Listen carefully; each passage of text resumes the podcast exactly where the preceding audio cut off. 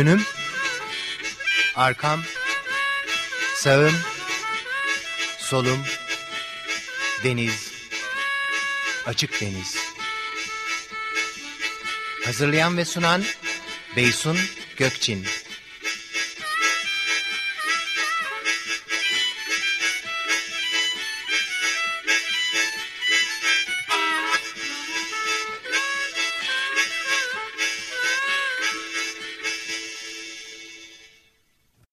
Deniz'den herkese iyi fikirler. 95.0 Açık Radyo'da bir Açık Deniz programında daha birlikteyiz.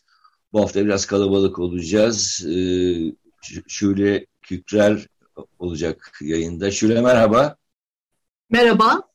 Şehir ve bölge planlamacısı Şule. Halime Şaman var avukat. Ee, Marmaris Kent Konseyi'nden.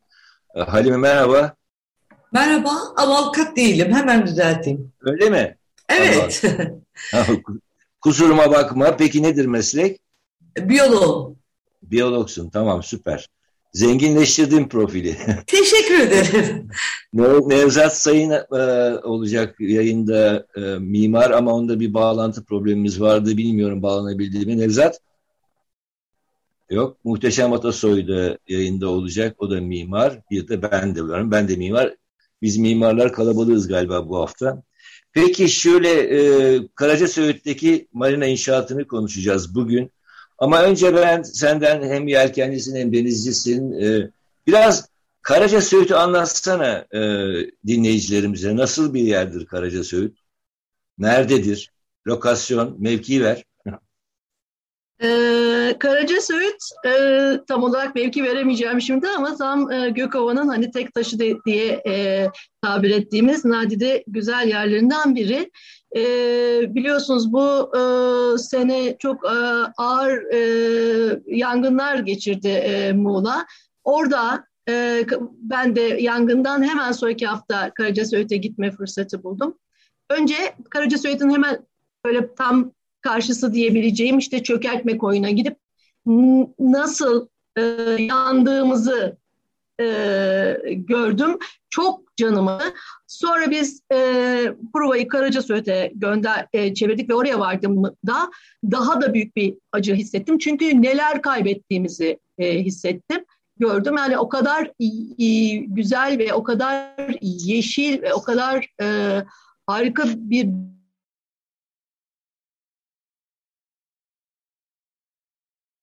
Ben mi gittim yayından? Yo duyuyoruz sizi. Peki Şule mi gitti? Evet. Peki. O zaman şöyle tekrar bağlanıncaya kadar sen e, Halime e, biraz e, Marmaris Kent Konseyi'ni anlat. E, Muçep'i anlat biraz. Nasıl oluştu, nedir, kaç yaşında? Marmaris Kent Konseyi bin, e, 2006'da e, varlığını e, dünyaya ilan etti. Dünya bunun farkında mı bilmiyorum ama e, Marmaris ve Türkiye bunu fark etmeye başladı zannediyorum. E, biz burada e, gönüllülük ilkesiyle kentin haklarını korumaya çalışan ve kenti oluşturan STK'lar ve bireylerden e, meydana gelmiş bir yapıyız. Bir e, yatay örgüt... Ya şöyle geldi galiba. Evet. acaba? Peki. Nerede kaldım bilmiyorum. Ben kendi kendime Gene gitti galiba. Şöyle gittin mi? Halime senle devam ediyoruz. Evet yani yatay örgütlenmeyi hedefleyen aslında e, tüm amacı kendinin Şimdi yayındayım. Şu an duyuluyor mu? Evet Nevzat hoş geldin. Duyuyoruz. Videonu Hoş bulduk Beysun. ve videonu kapatmanı rica edeceğiz. Sesi birazcık olumsuz etkiliyor. Neyi kapatayım? Video video. Videoyu kamera. kaldır, ses kalsın sadece. Evet kapadım. Tamam. kapadım. Tamam çok güzel.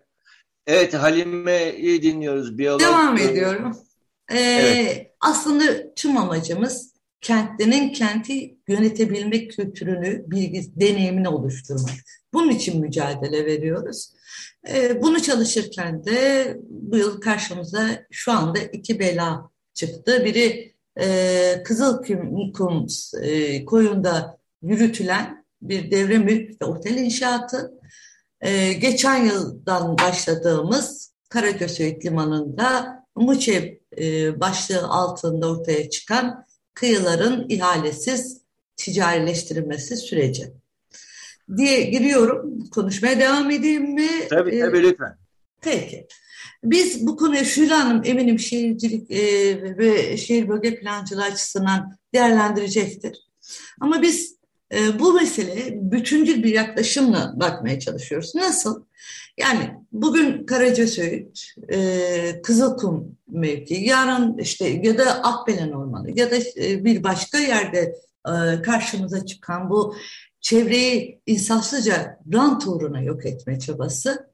Madenciler. Madenciler, termik santralciler dolu dolu. Yani e, hani para kazanılacaksa sineği yakalayıp yağını çıkarma mantığı. Bunun başka ifadesi yok galiba. Peki Karaca Söğüt'teki marinanın ben e, Muçevi e, Muçep e, yani Muğla Çevre Platformu'nun e, duyurusundan e, ilk önce öğrendim ki Karaca Söğüt'te bir marina inşaatının ilk kazıkları çakılmış bir fotoğrafı vardı. Hı hı. E, ben Şule'den Karaca Söğüt'ü anlatmasını rica etmiştim. Ben de denizci olarak e, biraz anlatayım. Gerçekten olağanüstü bir doğası olan her türlü havaya neredeyse kapalı. Yani bir denizci için sığınılacak olağanüstü e, yerlerden biri.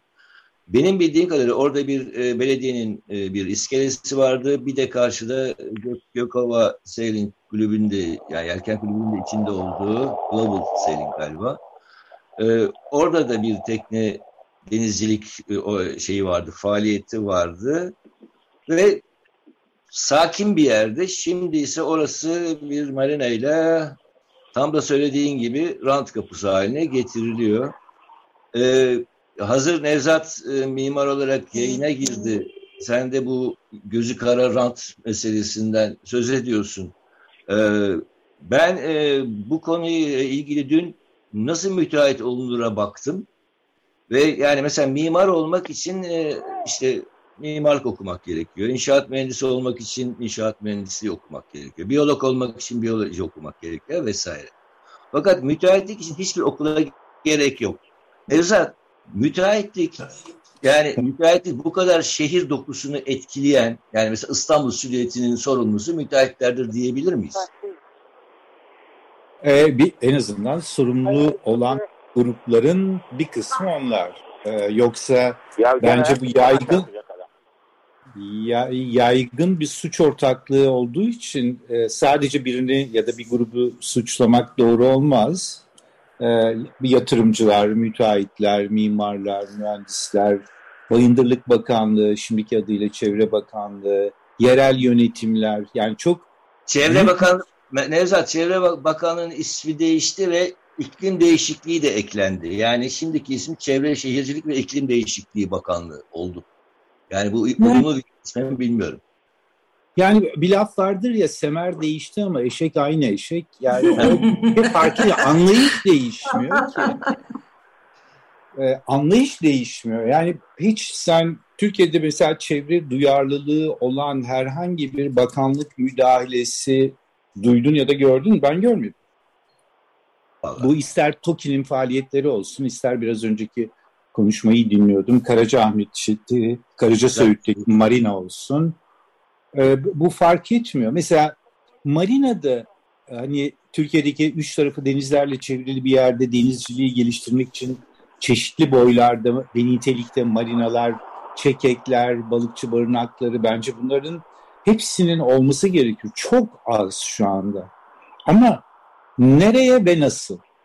Bütün hikaye gelip oraya kilitleniyor galiba. Bunu da şeyden anlayabiliyoruz ya, aslında. Denizin üstünde ne? Nevzat bir saniye. Muhteşem Atasoy yayında mı? Yayındayım. Hayır yayında değil. Peki Nevzat devam et. Çünkü bu Halime'nin söz ettiği düzen, senin söz ettiğin düzenin bence tipik simgesi müteahhitlik. Yani e, geç bu sabah Okan Bayülgen'in programı e, rastladım. İşte gayrimenkul ve inşaat sektörü temsilcileri konuşuyorlardı. Bir tanesi şöyle bir cümle kurdu.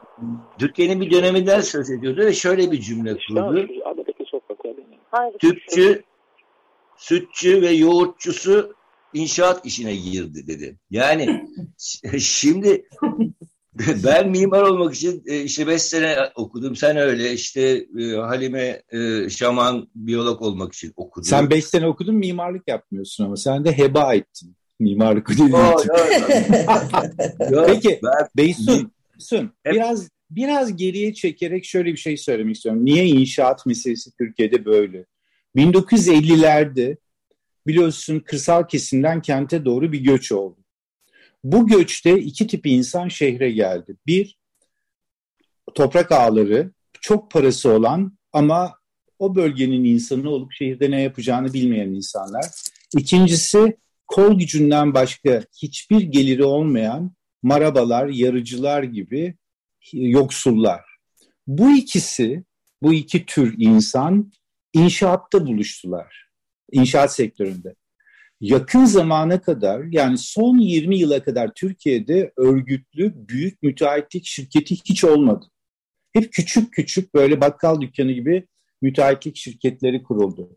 Fakat 50'lerde henüz kötü yapmayı bilmediğimiz ve bir mühendislik ve mimarlık nosyonumuz olduğu için 50'ler, 60'lar hatta 70'lerin birinci yarısına kadar bu insanlar yani biri yapmayı e, denedi, ötekisi bunu finanse etmeyi denedi ama bir mimara ve mühendise çizdirdiler. Ve o dönemin 50'lerin 60'ların yapıları Bağdat Caddesi'nde de, Erenköy'de de, Yeşilköy'de de, İzmir'de de, Adana'da da, Tarsus'ta da çok nitelikli yapılardır. Mersin'de de yani Türkiye'nin her yerinde bunlar belirli normda yapılmış, belirli kalibrede yapılmış olan yapılardır. Fakat sonra işi öğrenince e, veya öğrendiklerini zannedince mühendisler ve mimarlar usulca devreden çıktılar. Çünkü şöyle korkunç bir şey oldu. Kent toprakları inanılmaz bir spekülatif değerle aldı başını gitti ve kimse bu parsayı başkalarıyla paylaşmak istemedi. Şimdi böyle bir noktaya gelince işte mimarlık okullarının niteliğinin değişmesi, yasaların değişmesi, imar haklarının değişmesi, kaçak yapı meseleleri. Yani düşünebiliyor musun mesela dünyanın başka yerlerinden gelen mimar arkadaşlarımıza ya da bizim katıldığımız sempozyumlarda, uluslararası sempozyumlarda gece konuluyu herkes anlıyor. Bu Kahire'de de var, Brezilya'da da var, bizde de var. Dünyanın her yerinde gece kondu denilen derme çatma yapıyı anlıyor. Kaçak yapıyı kimse anlamıyor mu? Yani bu bir gece kondu değil ki ya şehir kuruluyor. Betonlar dökülüyor, demirler bükülüyor. Ne gecesi? Geceler ve gündüzler boyunca bu inşaat yapılıyor. Ve süreç şöyle işledi. Devletin kurumları önce çaktırmadan bir yer işaret ettiler. İnsanlar oraya gidip gece konduları yaptılar. Sonra onlar affa uğradı. Sonra küçük müteahhitler belirdi. Sonra beş katlı yapılar yapıldı.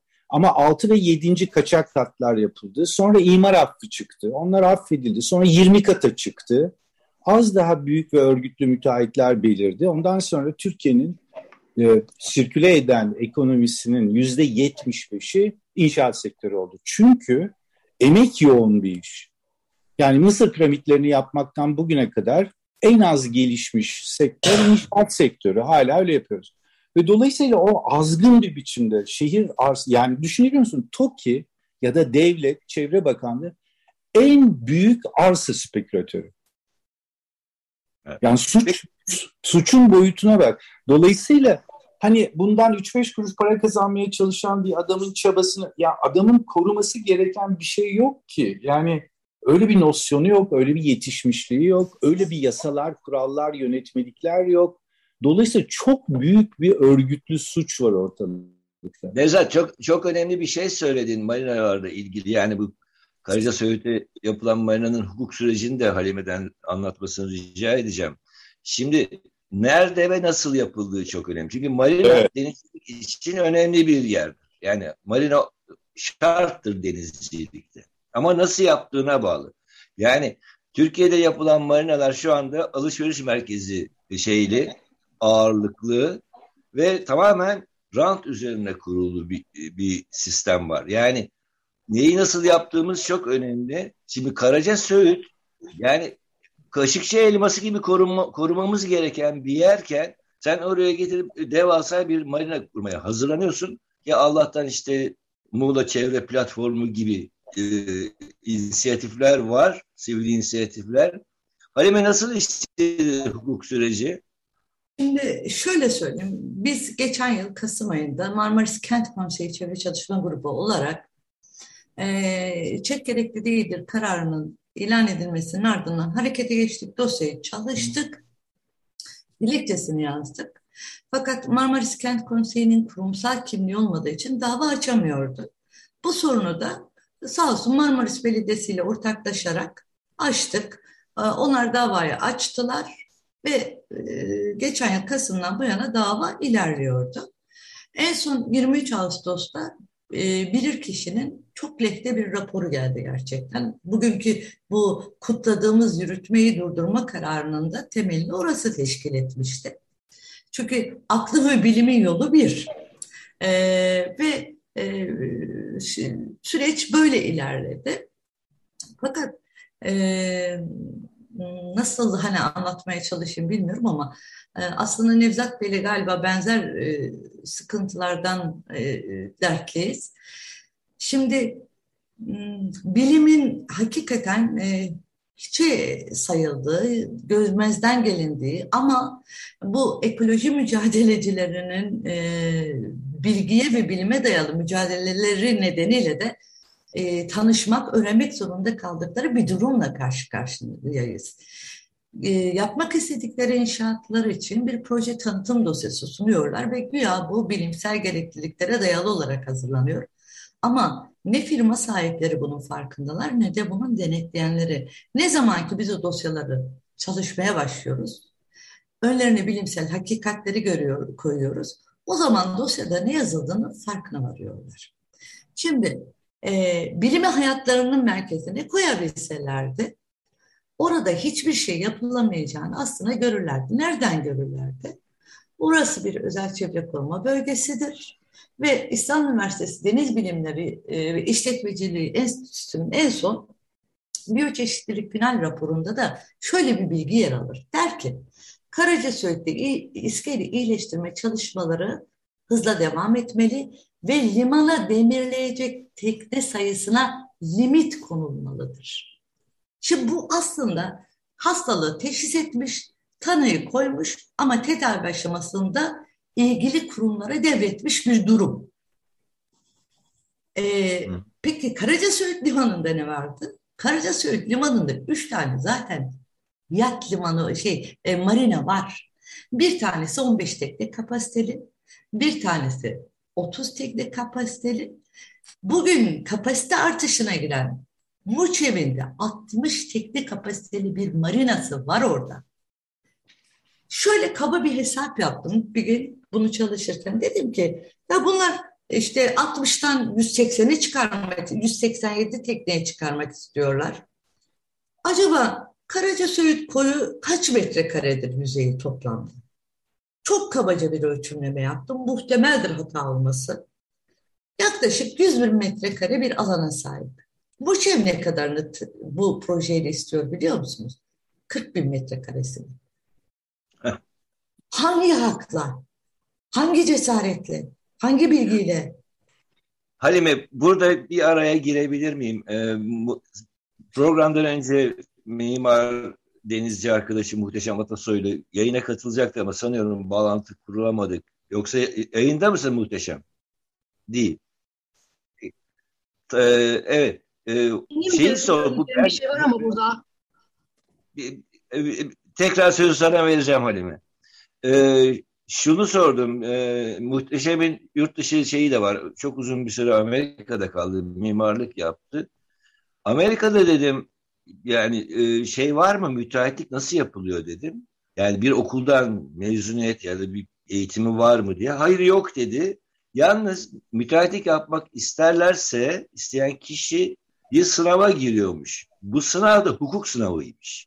Hı hı. Ve oradaki eyalet e, yönetiminde bir yerde bir yapılaşma olacaksa orada yaşayan halkın da dahil olduğu bir komisyona o yapılaşmaya, o yapı şirketi neyse o kişi gelip projesini anlatıyor.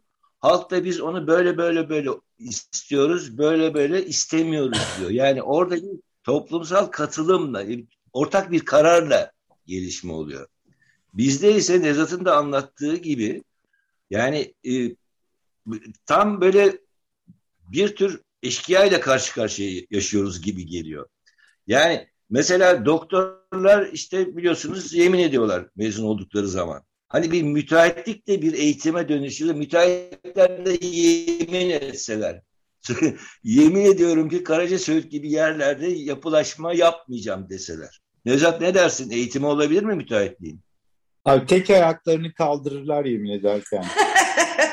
bence o bence o bizde çalışmaz yani yalan yere yemin etmek çok yaygın bir şeydir. Şu var Türkiye'de de müteahhitlik yapabilmek için çeşitli e, e, seviyeler için müteahhitlik karneleri var. Yani şimdi sen mesela ben şurada bir inşaat yapayım dediğin zaman o inşaatı yapamam. Bir müteahhit karnesine sahip olman lazım. Bu karneye sahip olabilmek için de bir bazı niteliklere sahip olman gerekiyor. İşte para, kadron, nasıl bir ofise sahipsin, bu işi yapıp yapamıyor. Aslında kağıt üzerinde baktığın zaman müteahhit kimin müteahhit olacağı ve hangi işleri yapabileceği çok iyi tanımlanmış. Fakat o kadar e, kağıt üzerindeki kurallar ki bunlar. E, bu tanıma uymayan biri, bu tanıma uyan birinin adına müteahhitlik şirketi kuruyor. Adam ortada yok ama e, işi yapan başka bir... Yani şey çalışmayınca bir kere kurallar e, çalışmamaya başlayınca ve herkesin bildiği bir sır olarak ortalıkta gezinince ne yapsan olmayacak bir yere geçiyor. Onun için de bu mimarların imzalarını satmalar gibi bir şey, bir şey herhalde. Evet evet. Evet evet onun gibi bir şey. Yani e, mesela ben bir müteahhit olmaya karar versem e, şu anda bulunduğum konum oldukça iyi bir müteahhit sahip olmamı sağlayabilir bana. E, ama benim müteahhitliğe niyetim yok. Fakat bunu biriyle ortak olarak yapabilirim. E, parayı o koyuyordur, o yapıyordur falan. Yani çok yani bir kere e, kuralsız bir iş yapmaya alışınca bunlar çok yaygın bir hale geliyor. Fakat asıl konu şu bence. Yani müteahhidin doğrudan kendisinin e, bu aranan niteliklere sahip olması mı yoksa sahip olduğu şirketin bu niteliklere haiz bir takım kadroları içeriyor olması mı? Bence kadroları içeriyor olması da yeterli bir şey. Ama konu şu, yani mesele sadece e, kimin ne kadar kazandığına kalınca ve bu kimin ne kadar dediğimiz e, masaya tarafların bir bölümü hiç çağrılmayınca yani diyelim ki Karaca Söğüt'te yaşayan insanlar, küçük marinaların işletmeleri, tekne sahipleri, çevreciler, bakanlığın adamları, yatırımcı, müteahhit bunların hepsi bir masaya oturabilse ve ortak akıl dediğimiz bir şeyi üretebilseler hem şimdi yaptıklarından daha iyi bir şeyi hem şimdi yaptıklarından daha geliştirilebilir ve geleceği olan bir şeyi hem de bence anlamlı bir biçimde para kazanmayı sağlayabilirler. Fakat ya o kadar günübirlik gelişiyor ki kimsenin buna böyle bir tahammülü yok yani. O masadaki adam sayısı eksik. Yani marina yapıyorsun, marina yapıyorsun, denizci yok masada. Karaca Zaten bu halkın halkın katılımı toplantıları Nevzat Bey e, bildirilmesi gereken planlama aşamasında bizlere bildirilmesi gereken halkın katılımı toplantıları bizlerden bucak bucak saklanıyor. Biz bunları o kadar so e, geç öğrenebiliyoruz ki pardon e, lafınızı kestim ama e, yani bu ortak akılın gelişmesi için e, gerçekten herkesin masada yerinin olması gerekiyor. Bir de sizin konuşmanın başında konuşmanın başında bahsettiğiniz, e, vurguladığınız anlayış meselesi var. E, bizlerin bu anlayışının kesinlikle değişmesi gerekiyor. Ben şimdi Çevre ve Şehircilik e, Bakanlığı'nın bütün sayfalarına bakıyorum. E, hepsinde bütün çevre değerlerinden ve korumadan her şeyden söz ediyor. Ama kanunları ve yönetmelikleri e, tek tek incelemeye başladığınızda okumaya başladığınızda bakıyorsunuz ki aslında hep insan odaklı bir e, anlayıştan söz ediliyor. Bu anlayışın insan odaklı olmaktan doğa odaklı, ekolojik odaklı, çevre odaklıya doğru çevirmemiz halinde anlayışın değişmesi gerekiyor. Karaca, Karaca Söğüt'te e, okuyorum mesela PTT dosyasını. E, orada şöyle diyor, e, şu andaki mevcut durumdan bahsediyor açıklama raporunda. Hmm, diyor ki vahşi bir e, şey var, e, demirleme bir yanaşma durumu var. Bunu düzenleyeceğiz. Nasıl düzenleyeceğiz? İşte e, niye böyle bir şey gerekiyor? Çünkü e, orada e, yıpranmış, rüzgara karşı duramıyor tekneler falan filan bu hikayeleri anlat. Yani sonuç oradaki doğa bu kadar teknenin orada yanaşmasına olanak vermiyor. Ama biz insanoğlu olarak elimizdeki teknik, tekniği, teknolojiyi kullanarak doğanın üzerinde bir şey yapabiliriz. Yani buna, buna e, doğru bir bakış açısı var. Biraz önce Halime söyledi. Mevcutta 60 teknelik bir iskeleden 183 e, katına, 187 tekneye kadar bir e, şey yapıyor, yapılıyor. Yani kapasite artışı ve bu kapasite artışında 120 tane denize kazık çakılmasından bahsediliyor ama aynı aynı zamanda da çevrenin korunacağından, çevreye bir zarar vermeyeceğinden söz ediliyor. Yani bunlar hakikaten bilimsel değil ve gerçekten anlayış meselesine geldiğimizde şimdi bu raporları okuyanlar da biziz. Hazırlayanlar da bizim meslektaşlarımız. Yani bu nasıl bir e, anlayış? Hani bizim aklımızla e, dalga geçiyorlar gibi bir durum söz konusu oluyor burada. Ee, ee, ben biraz hızlı girdim galiba konuya kusura bakmayın. Yok, şöyle ben şöyle bir örnekleme yapsam acaba doğru olur mu? Hani e, barış savaştan daha fazla para getirse bütün dünya barışla kaplanır bence. O ağzınızdan bal damladı. Valla siz doğru söylüyorsunuz ama biz Muğla'da yaşayanlar olarak ben evet şehir plancısıyım. Ee, e, şehir plancısı kimliğimle buradayım ama aynı zamanda Bodrum Kent Konseyi'nden de birisi olarak Muğla'da ciddi bir e, şekilde bir e, saldırı altındayız. Çevre, ekoloji ve kentleşme adına ciddi bir saldırı altındayız. Bizler artık ben 50 küsur yaşındayım. E, masanın öteki tarafına geçtim. Hatta sokağa indim. Bu yaştan sonra aktivist olmaya e, kadar giden yani her zaman e, işte TMOB'a bağlı olarak e, şeyimle, e, kalemimle, e, mevzuatlarla falanla filanla mücadele etmeye çalışan şehir plancıları odasının bir temsilcisiyken Şimdi artık bu e, e, şeylerin yani e, yetmediğini görüyorum. Görüyorsunuz bir chat dosyasının kapağını kaldırıyoruz. İçi bomboş. İçi bomboş. Ee, biz şehircilik ilkeleri açısından konulara baktığımızda işte ne, ne, ne ararız? Öncelikle plan bütünlüğü, planların birbirleriyle birleşebilmesi, bütünlük açısından üst ölçekli planlara uyulması. Öncelikle bunlara bakarız. Bunların hiçbirisi olmadığı gibi plan dosyasında e, adı geçen PTT dosyasındaki e, yani proje tanıtım dosyasındaki e, raporla bu planın yani bir bölü bin ölçekli e, imar planı değişikliğinin raporunun asla birbirlerini tutmadıklarını, kapasiteli artışlarının birbiriyle uyuşmadığını, orada başka bir şey, burada başka bir şey e, oku yani bunları görüyoruz. Bunları bilir kişiler de Allah'tan görmüşler. E, ve aslında hala çok şanslı olduğumuzu düşünüyorum.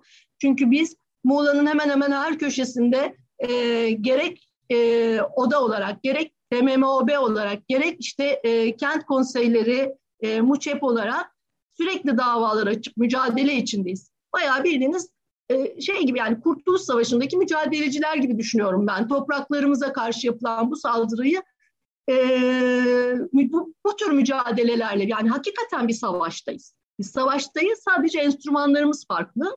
E, biz hakikaten mücadele ediyoruz, savaşıyoruz yani bu şeylerle e, anlayışla. Peki Bodrum tabii çok çarpıcı bir örnek. Yani biz hep mış gibi yaşadığımız için mış gibi yapıyoruz.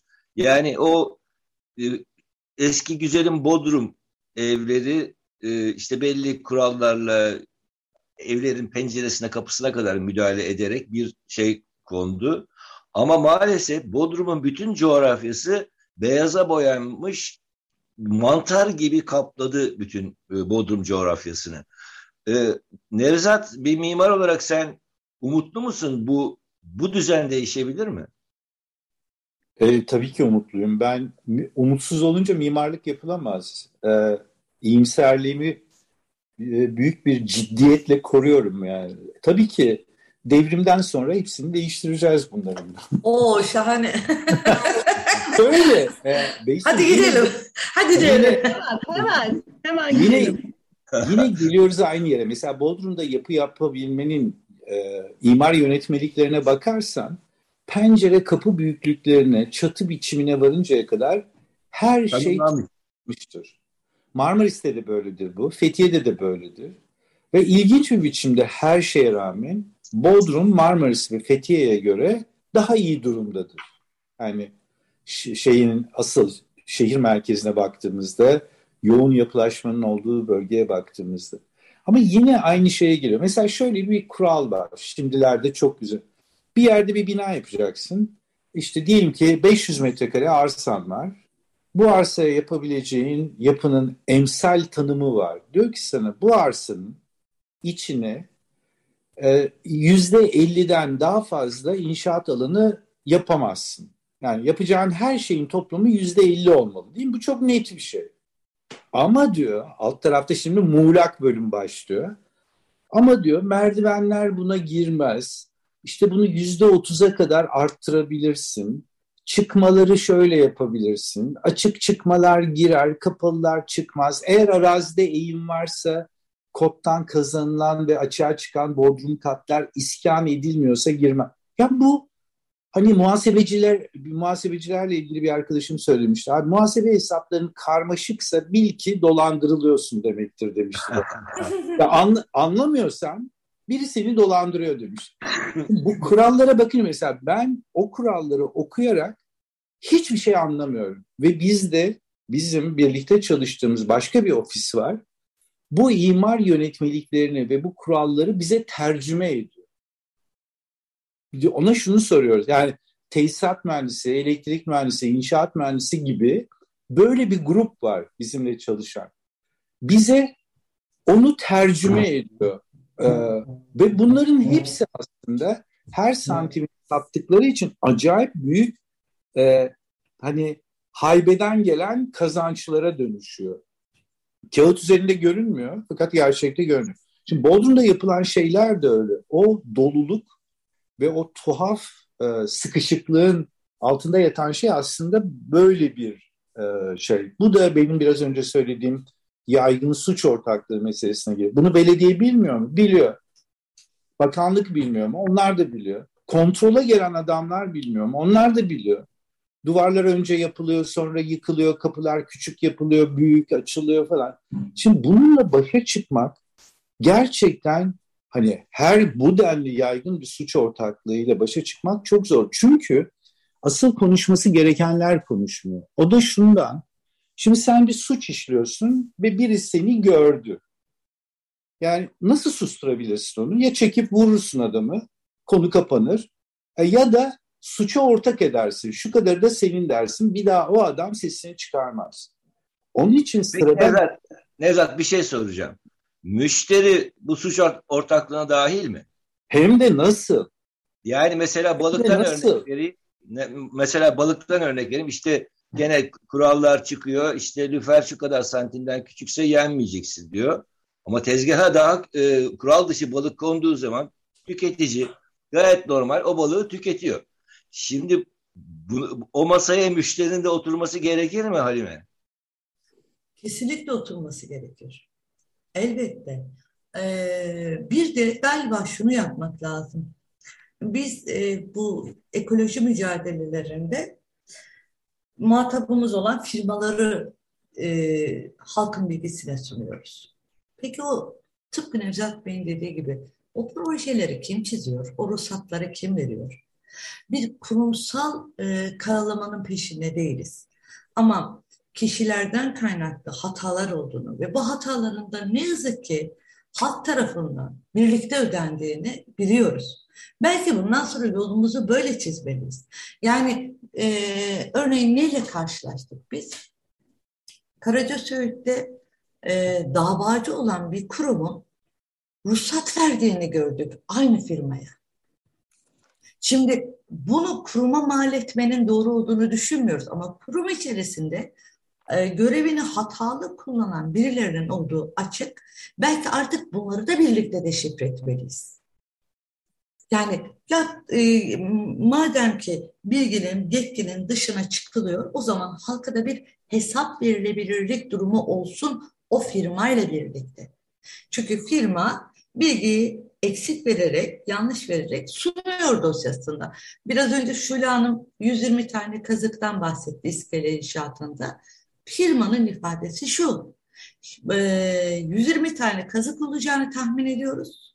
Ama bunun ne olacağını bilmiyoruz. Bununla ilgili daha sonra proje sunulacaktır. Şimdi bu dosya valilikten çek gerekli değildir onayını alıyor.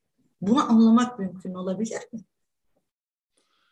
E, tam burada belki şunu söylemek gerekir. E, acıklı bir şey var o da şu. Bu denli önemli bir noktada bile ki her noktada yani Süleymaniye'nin restorasyonu da ya da Karaca Söğüt Marinası da böyle yapılıyor. Yapılma biçimi şu. Ne olması gerekirdi? Birinin, devletin kurumlarının, ilgili kişileri, üniversiteleri, çevrecileri, o bölgenin insanlarını, balıkçıları, tekne turizminin bir parçası olan insanları toplayıp e, bu sorunu iyice anlaması, sonra bunun projesini birine çizdirmesi ve o çizilmiş olan projeyi tartışmaya açması, gerekiyorsa revizyonlarını yapması ve bir proje dosyasını sağlıklı, adam gibi bağımsız danışmanlar tarafından onaylanmış projenin masanın üstünde durması ve bunun ihaleye çıkması gerekirdi değil mi? Oysa ihaleye şöyle çıkıyor. Karaca Söğüt'teki marina diye çıkıyor. Projeyi de müteahhit yapıyor. Şimdi bundan daha aptalca bir şey olabilir mi? Yani masanın karşı tarafında oturması gereken adam bu tarafa geçiyor. Ama her şey böyle. Yani e, Süleymaniye'nin restorasyonu da Süleymaniye'nin restorasyonu diye çıkıyor. Bir projesi yok. Projeyi yine o yapıyor. Eskaza düzgün iş yapmaya yapmayı isteyen biri bu işi iyi bilen bir mimarla, bir uzmanla karşılaşıyorsa eğer o zaman bundan iyi bir sonuca varılabiliyor. Ama bu o kadar az ki. Şu anda İstanbul'da mesela Kılıç Ali dışında yapılmış adam gibi restorasyon yok ya. E, deniz denize yaklaştıkça bizim gibi kara yaratıkları iyice bilmediğimiz bir alana geçiyoruz. Kaç kişi Türkiye'de suya yakın yaşamayı becerebilir ve onun e, olanaklarını ve sorunlarını ne kadar derinden hissedebilir ki? Düşünebiliyor musunuz? Ya projesi olmadan ihaleye çıkıyor bu. Ama Nevzat projede yetmiyor. Mesela bak en son sıcak örnek biliyorsun e, İstanbul'da e, Büyükşehir Belediyesi'nin bir e, deniz taksi projesi var. Teknenin iki tanesi sanıyorum şu anda seyir halinde.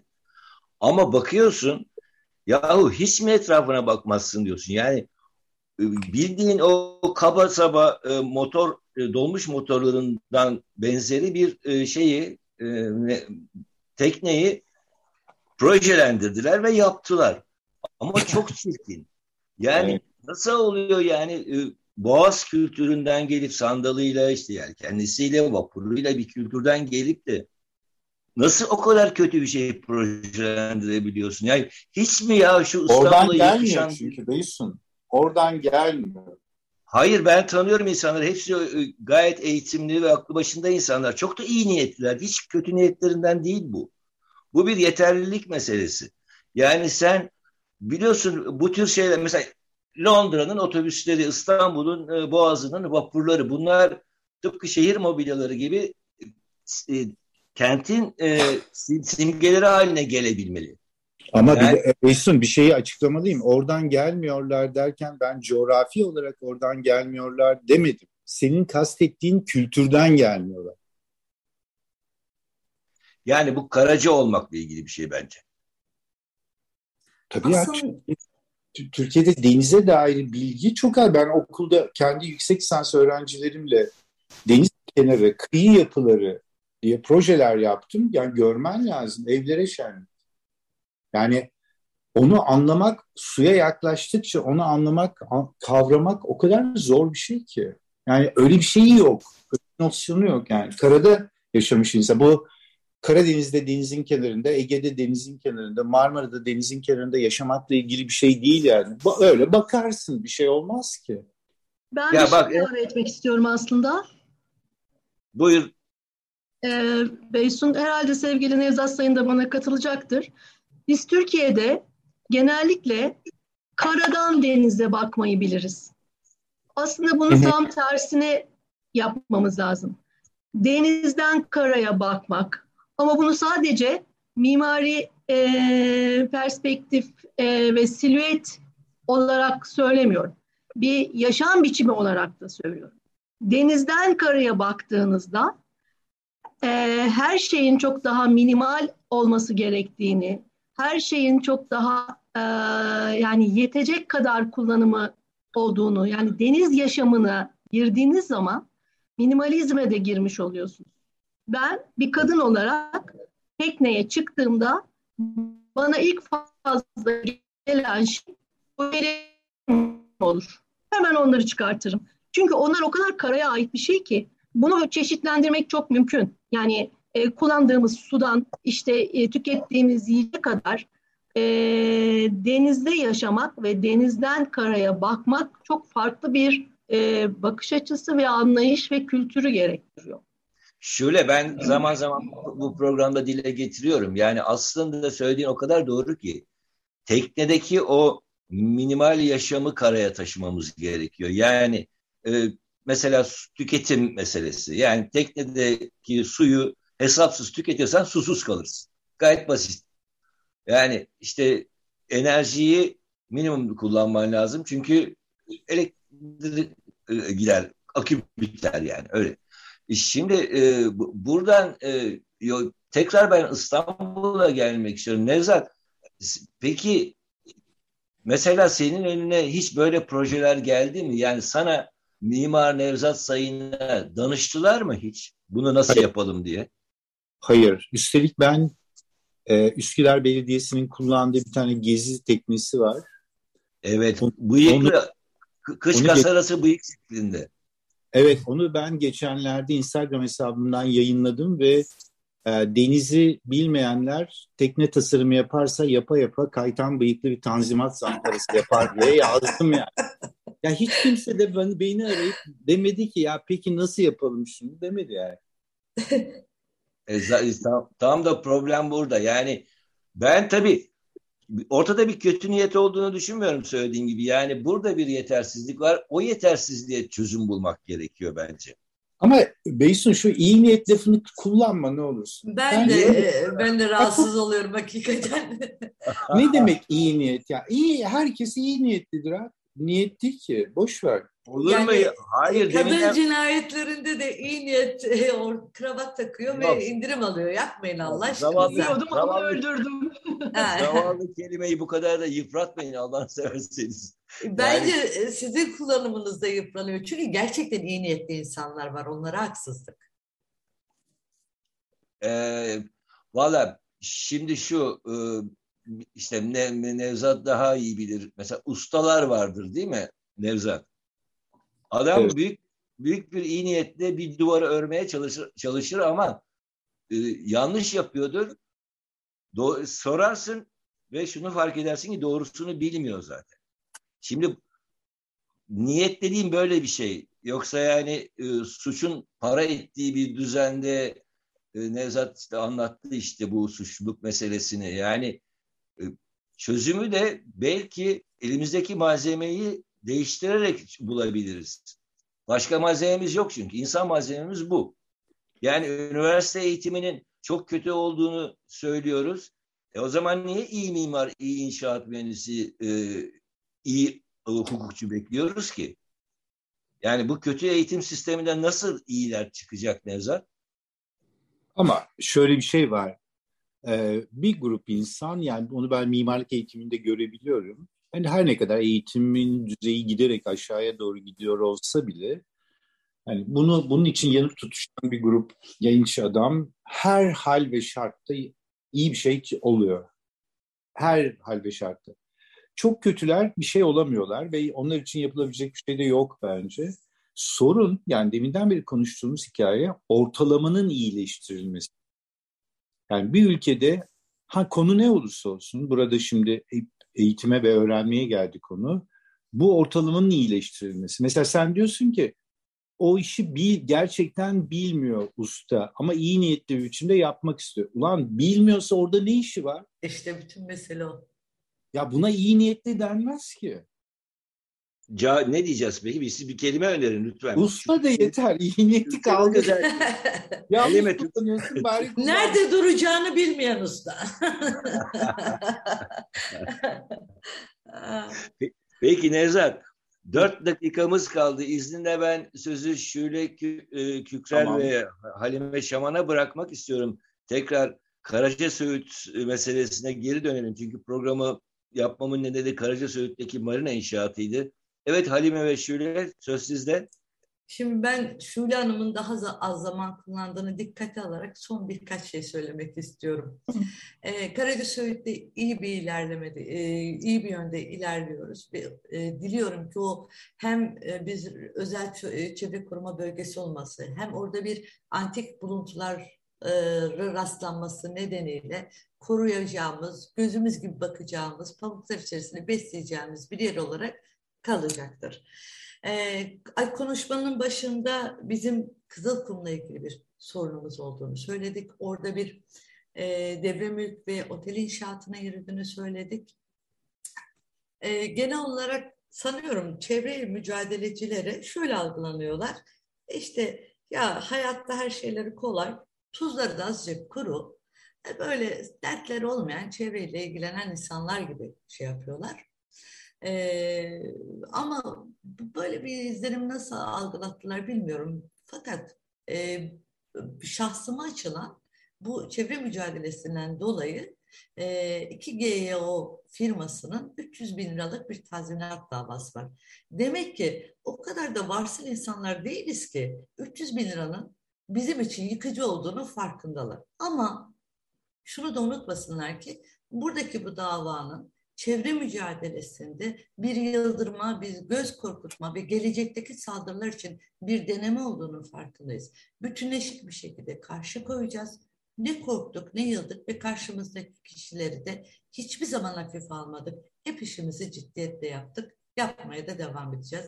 Fırsat Peki. tanıdığınız için de teşekkür ederim. Peki Halime ben e, Şule'ye sözü vermeden Berhan'dan rica edeceğim. Gökhan Abur'u e, yayına alalım havanın durumları için. Evet Şule Kükrer e, söz sende. E, Valla ben aslında e, sana çok teşekkür ediyorum. E, Halime ile aynı fikirdeyim. Bu çevre mücadelelerinde e, bizlere yer vermen, mikrofon vermen çok önemli. E, şimdi biz e, tabii e, Karaca Söğüt'te e, belli bir başarıya ulaştık. E, genellikle açtığımız davalarda başarıya ulaşıyoruz ama e, herhalde bir başkası yayının konusu olacak. E, açtığımız davaların sonuçlarının uygulanmasında sıkıntılar var. Bu başka bir program konusu olabilir. E, ama Tabii. bizim önümüzde e, işte e, yeni konular var. A, şey e, Halime söyledi birkaç tanesini. Benim e, sahamda diyeyim Bodrum tarafında.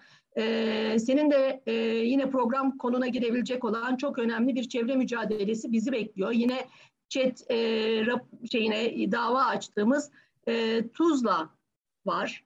E, yani oradaki flamingolar, oradaki biyolojik çeşitlilik, oradaki e, ekolojik çeşitlilik, oradaki arkeolojik çeşitlilik bütün bunlara e, karşı yine önümüzde chat gerekli değildir diye böyle bomboş bir e, rapor var ve biz şu anda onun mücadelesine hazırlanıyoruz.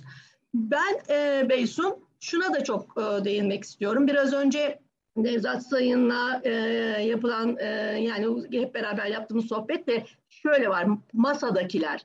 bu e, bu Karaca Söğüt meselesinde ve bütün Muğla'da e, masada bizim e, masamın masada e, patron olarak oturan Muçev var. Şimdi Muçev çok dikkat edilmesi gereken ve benim çok tehlikeli gördüğüm bir e, kurum. E, sayfasına girdiğinizde e, Çevre e, ve Şehircilik e, Bakanlığı'nın logosunu bir de e, valiliğin logosunu görüyorsunuz. Yüzde elli yüzde elli ortaklığı olan vakıf denen ama aslında bir e, şirket e, Muçev. Ve biz Muğla'da kıyıları olan, e, kamuya açık olan kıyıların hep Muçev tarafından e, kiralanarak e, işte işletildiğini görüyoruz. Karaca Söğüt meselesinde ise Çevre Şehircilik Bakanlığı'nın e, projesi, yani MUÇEV tarafından yaptırılan proje Çevre ve Şehircilik e, Bakanlığı tarafından e, onaylanıyor. Yani her iki masanın her iki tarafında da aynı e, kurumu görüyoruz aslında. Bu gerçekten önemli bir şey, e, düşünülmesi gereken bir şey e, ve dikkat edilmesi gereken bir şey. E, herhalde ben zamanımı açtım. yok yok. Ben e, bir Gökhan'a buraya yayında mı? Evet Beyşun buradayım. Tamam e, Gökhan'cığım hoş geldin. Hemen senden kısa bir e, hava durumunu alalım. E, aşağı yukarı bir beş dakikamız var. E, evet, bu güzel gün İstanbul'da. Tabii Bodrum'da hava nasıl bilmiyorum ama burada gayet güneşli, hoş bir sonbahar günü var. Devam edecek mi Gökhan?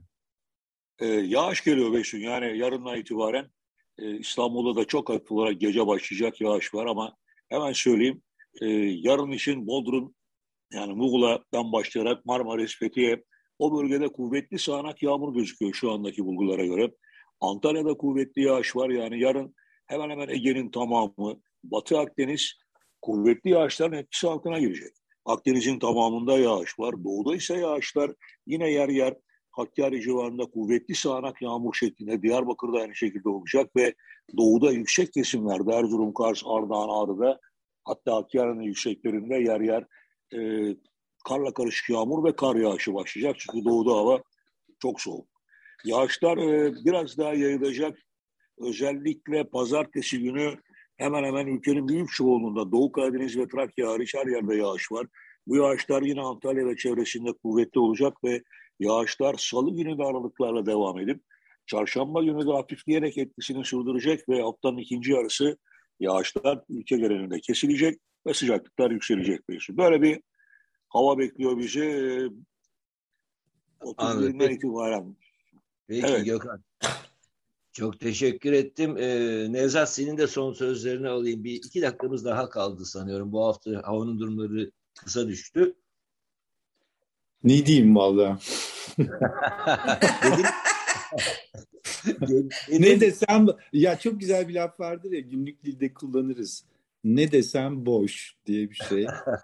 ee, şu bence çok önemli. Gerçekten çözüm istenmiyorsa çözülemeyecektir yani. Ancak bence şahane direnişlerle e, bir sürü yer konusunda o mücadeleler falan bana çok kıymetli geliyor. Fakat ya o kadar örgütlü bir, biraz önce anlatmaya çalıştığım gibi örgütlü bir biçimde iyi bir şey yapmamak üzerine kurulu bir şey var ki bir sistem epeyce zor görünüyor işimiz yani bunu yapar. İyi bir şey yapmamak değil, karsız bir şey yapmamak.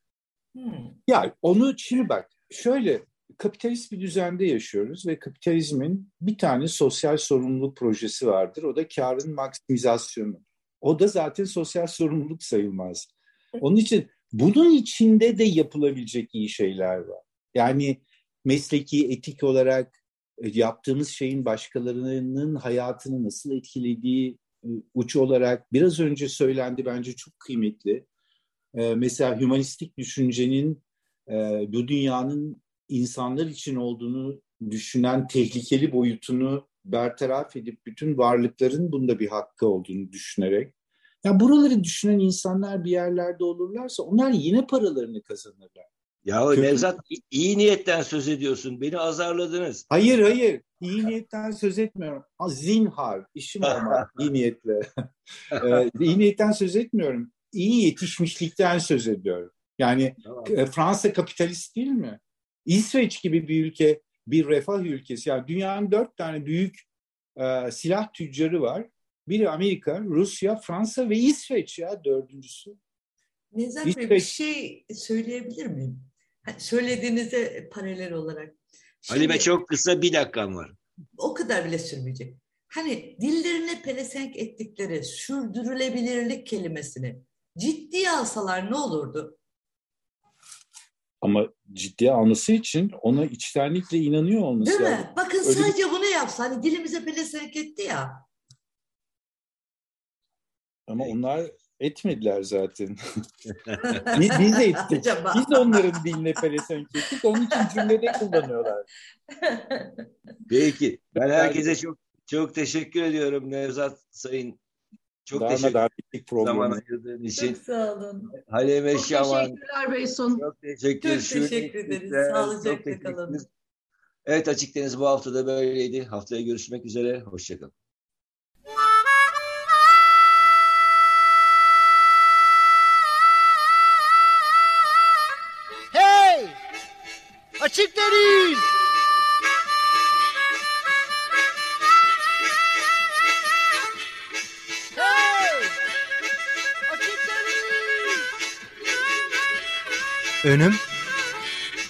Arkam, sağım, solum, deniz, açık deniz.